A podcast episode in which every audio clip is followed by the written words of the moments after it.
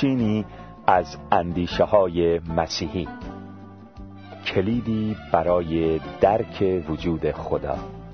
قسمت دوم.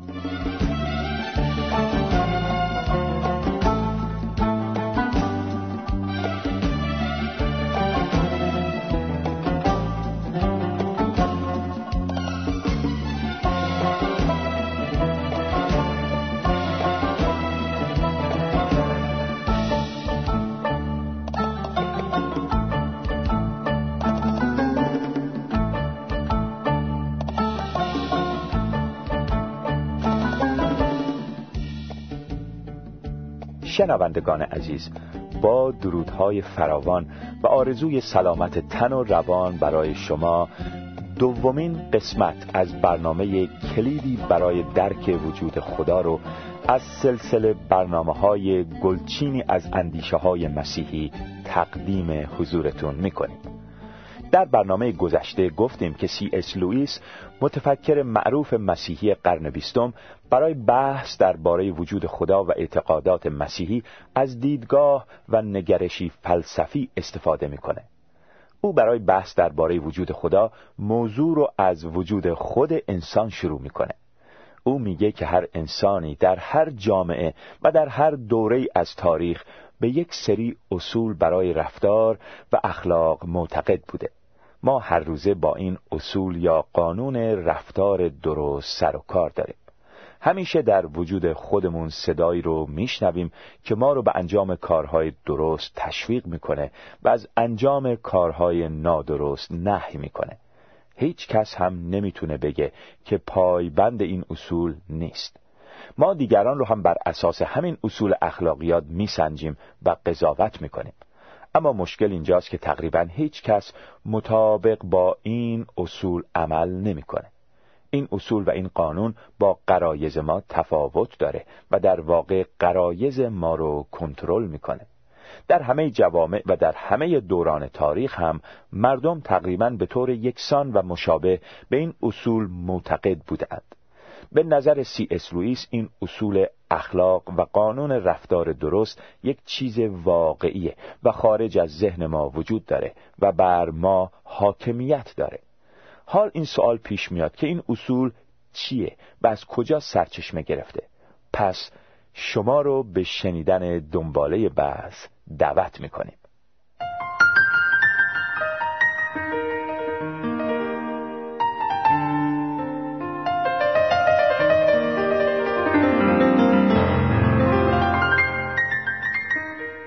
تا اینجا دیدیم که در وجود انسان دو پدیده عجیب هست.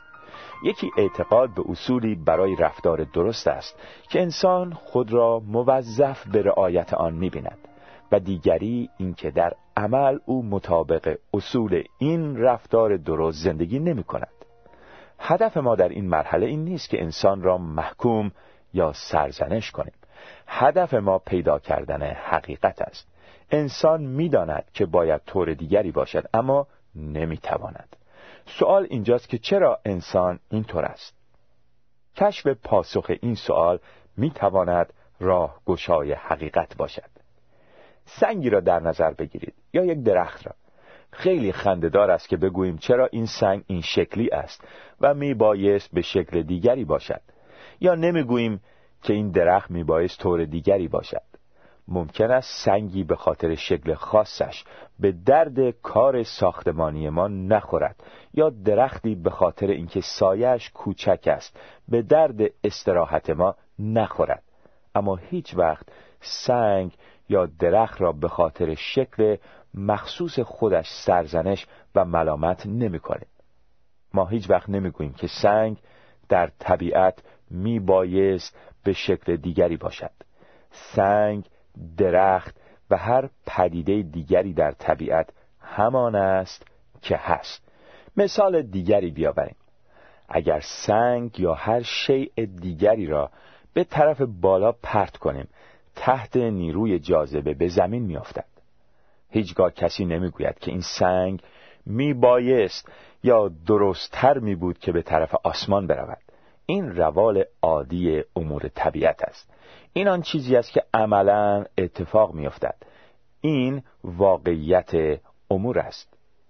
به عبارت دیگر پدیده ها و اشیا در طبیعت تابع قوانین مشخصی هستند و مطابق این قوانین عمل می کنند و کسی هم نمی‌گوید که آنها میبایست به نوع دیگری عمل کنند.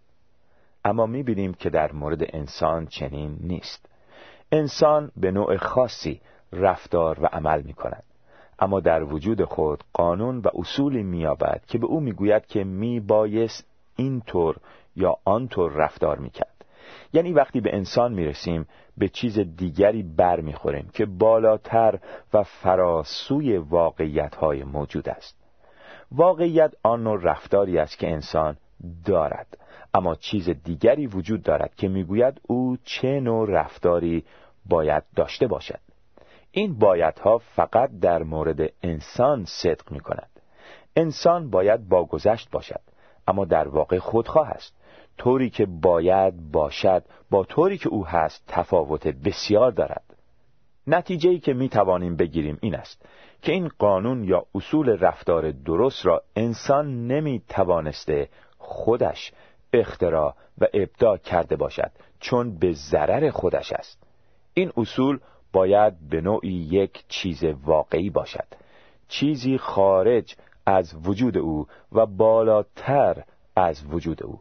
اما این چیز چیست؟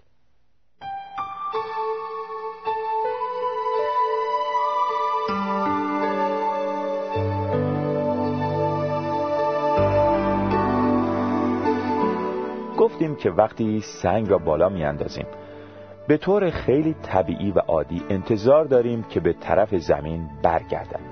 این یک واقعیت طبیعی است.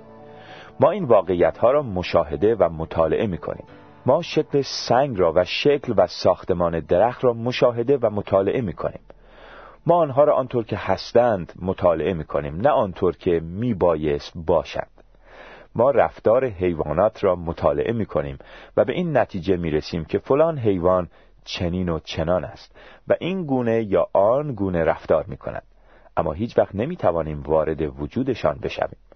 ما هیچ وقت نمی توانیم پی ببریم که حیوانی مثل سگ چگونه یا راجع به چه فکر می کند ما هیچگاه پی نخواهیم برد که آیا سگ مثل انسان قانون رفتار درست را احساس می کند یا نه.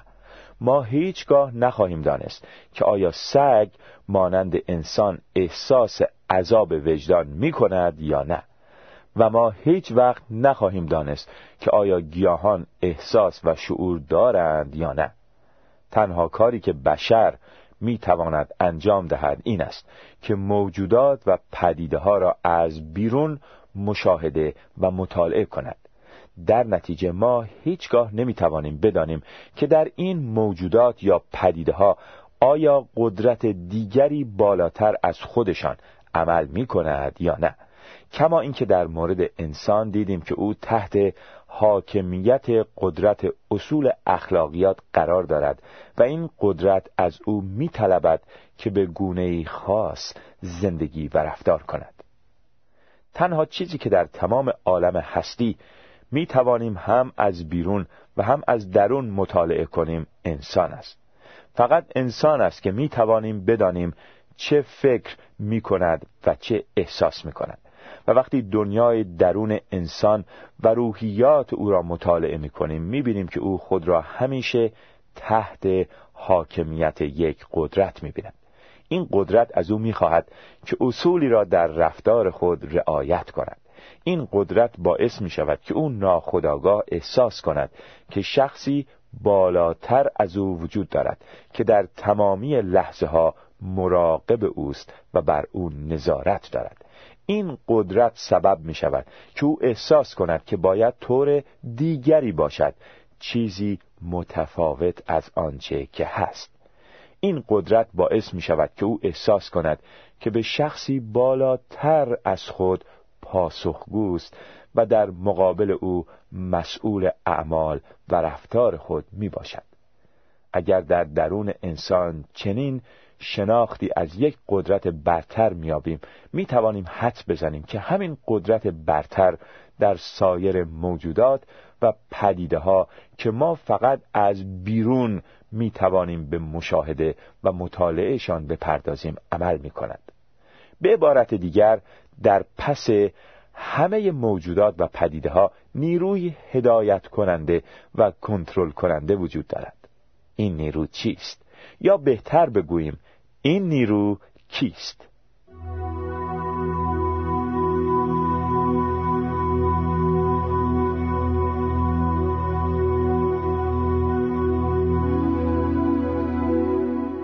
برای اینکه بدانیم این نیرو کیست باید به دو شاهد مراجعه کنیم. یکی خود پدیده های عالم هستی است. عالم هستی نشان می دهد که این نیرو هنرمندی است بسیار توانا چون آنچه او به وجود آورده بسیار زیباست. اما در عین حال عالم هستی حاکی از این است که این نیرو وجودی است هولناک چون که دنیای ما جایی است بسیار خطرناک و حراس انگیز. اما شاهد دوم همان قانون اخلاقیات است. قانون رفتار درست که به دست این نیرو در وجود ما قرار داده شده است. این قانون چیزهای بیشتری راجع به این نیرو در اختیار ما قرار می دهد. همانطور که برای شناختن یک معمار گفتگو با او شناخت بیشتری به دست می دهد تا نگاه کردن به ساختمانش. با مطالعه قانون اخلاق پی می‌بریم که این نیرو علاقه بسیاری به رفتار درست دارد. به چیزهایی نظیر صداقت درستی گذشت فروتنی شجاعت و وفاداری. در این معنا این نیرو وجودی است بسیار نیکو. اما بهتر است زیاد تون نرویم. اگر می‌گوییم که این نیرو بسیار نیکوست منظور این نیست که چشم خود را بر روی خطای کسانی که این اصول اخلاقی را رعایت نمی کنند می بندد و سختگیری نمی کند. اگر چنین نیرویی با چنین صفاتی خصوصا صفاتی مثل صداقت و راستی و درستی وجود داشته باشد طبعا برای کسی استثناء قائل نخواهد شد و از هر گونه قانون شکنی متنفر خواهد بود. نیکویی مطلق او ایجاب می کند که همه مانند او بشوند و از قانون اخلاق تبعیت کنند اما اگر چنین است وضعیت بشر بسیار تر از آن چیزی است که تصورش را می کردیم قبلا گفتیم که بشر گرچه خود را تحت حاکمیت این قانون اخلاق می بیند اما قادر نیست مطابق آن زندگی و رفتار کند. یعنی اینکه بشر نه می‌تواند از این قانون بگریزد و نه مطابق آن عمل کند. و حالا که دیدیم این قانون اخلاق را نیروی هدایت کننده و کنترل کننده در وجود آدمی قرار داده باید گفت که بشر نه می‌تواند جدا از این نیرو زندگی کند و نه با او. بعضی ها طوری درباره این نیرو حرف می‌زنند که انگار نزدیک شدن به این نیرو نوعی تفریح و سرگرمی است. این قبیل افراد باید کمی بیشتر فکر کنند.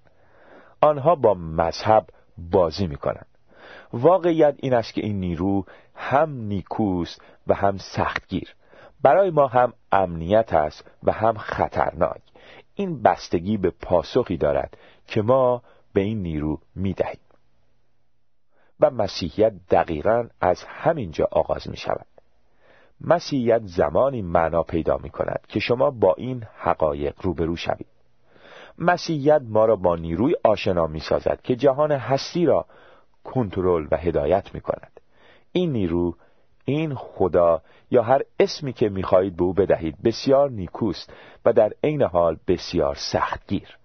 او نیکوست برای آنانی که کوتاهی و قصور خود را از این اصول اخلاق می‌بینند و مایلند راه و روش خود را اصلاح کنند اما سختگیر است. بر آنانی که کوتاهی و خطای خود را ناچیز میشمارند و اصرار دارند به راه نادرست خود ادامه دهند. مسیحیت درست از آن جایی شروع می شود که شخص خطای خود را می بیند و مایل است از این نیرو بخشایش بیابد. در این صورت مسیحیت خیلی حرفها دارد که به چنین شخصی بگوید. حرفها درباره این نیرو و اینکه چرا وضع بشر اینقدر وخیم شده و این همه ظلم و ستم و ناراستی در دنیا وجود دارد.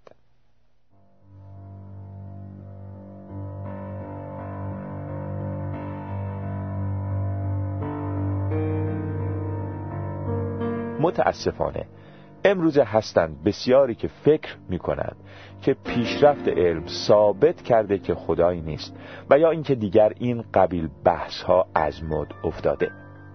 در اینجا لازم است روشن کنیم که علم چیست و چه نقشی ایفا می کند دقایق قبل گفتیم که بشر می تواند موجودات و پدیده های جهان هستی را مورد مشاهده و مطالعه قرار دهد.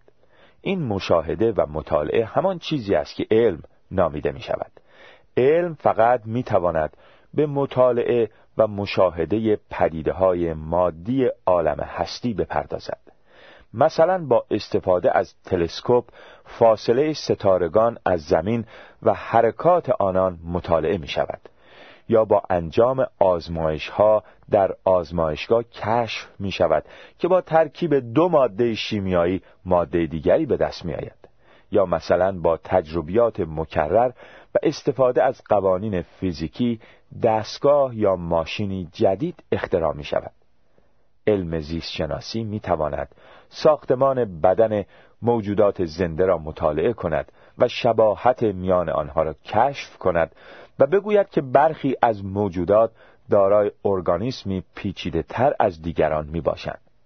کار علم آزمایش و تجربه بر روی این پدیده هاست علم هیچگاه نمی‌تواند خالق این پدیده ها را مشاهده و تجربه کند چون خالق این پدیده ها هر کس که باشد باید طبیعتا متفاوت و بالاتر از خود این پدیده ها باشد. همانطور که سازنده یک کامپیوتر خودش یکی از اجزاء کامپیوتر و از همان نوع نیست. یا سازنده یک ساختمان نمی‌تواند خودش یکی از اجزاء ساختمان مثلا یکی از دیوارها باشد. او حتما چیزی متفاوت و مجزا از ساخته خود می باشد کسانی که ادعا می کنند که علم ثابت کرده که خدایی نیست یا اینکه جهان هستی خود به خود به وجود آمده دانشمند واقعی نیستند. اینها کسانی هستند که بعد از مطالعه دستاوردهای دانشمندان دست به فرضی سازی و ارائه حدسیات غیر مسئولانه می‌زنند. مثلا می‌گویند که چون موجودات زنده برخی ساده و برخی بسیار پیچیده هستند بنابراین حیات و زندگی از یک موجود تک یاختهی شروع شده و طی میلیون ها سال در اثر اتفاقات و تصادفات بسیار حیرت انگیز موجودات ساده تبدیل به موجودات پیچیده نظیر انسان شدند. به همین شکل تئوری های انفجار بزرگ یا بیگ بنگ را علم ارائه نکرده. طبق این تئوری کره زمین و سایر سیارات میلیاردها سال پیش در اثر یک انفجار بزرگ در کیهان به وجود آمدند. هیچ شاخه از علم چنین تئوری را ثابت نکرده. اینها همه حدسیات آنانی است که نمی‌خواهند بپذیرند در پس واقعیت های دنیای مادی یک حقیقت برتر و یک نیروی کنترل کننده و هدایت کننده وجود دارد. بسیار عجیب است که حتی آنهایی که پیرو این قبیل نظریات ماده گرایانه هستند و وجود آفریدگار را انکار می کنند اغلب در زندگی روزمره خود به بسیاری از خرافات عقیده دارند این خودش نشان می دهد انسان بدون اعتقاد به یک نیروی برتر نمی‌تواند زندگی کند. جالب این است که این قبیل افراد خود را طرفدار دانش و مادهگرا می‌دانند. به هر حال واقعیت این است که علم به خودی خود هیچگاه قادر نیست نه وجود خدا را ثابت کند و نه آن را رد کند. خلاص اینکه آنچه که در دفتر قلب انسان ثبت است این است که ما همگی این نیروی لایزال را در عمق وجود خود احساس می‌کنیم. ما قانون اخلاقیات او را اصول رفتار درست را که او در وجود ما به ودیعت گذاشته به خوبی احساس می‌کنیم و به این دلیل می‌دانیم که او حقیقتا وجود دارد. بعضی در مقابل او سر تعظیم فرود میآورند و خطا و گمراهی خود را میپذیرند و از او طلب بخشایش می‌کنند و به جبهه طرفداران او میپیوندند و بسیاری دیگر نسبت به او بی تفاوت باقی میمانند و در جبهه مخالف او قرار می‌گیرند.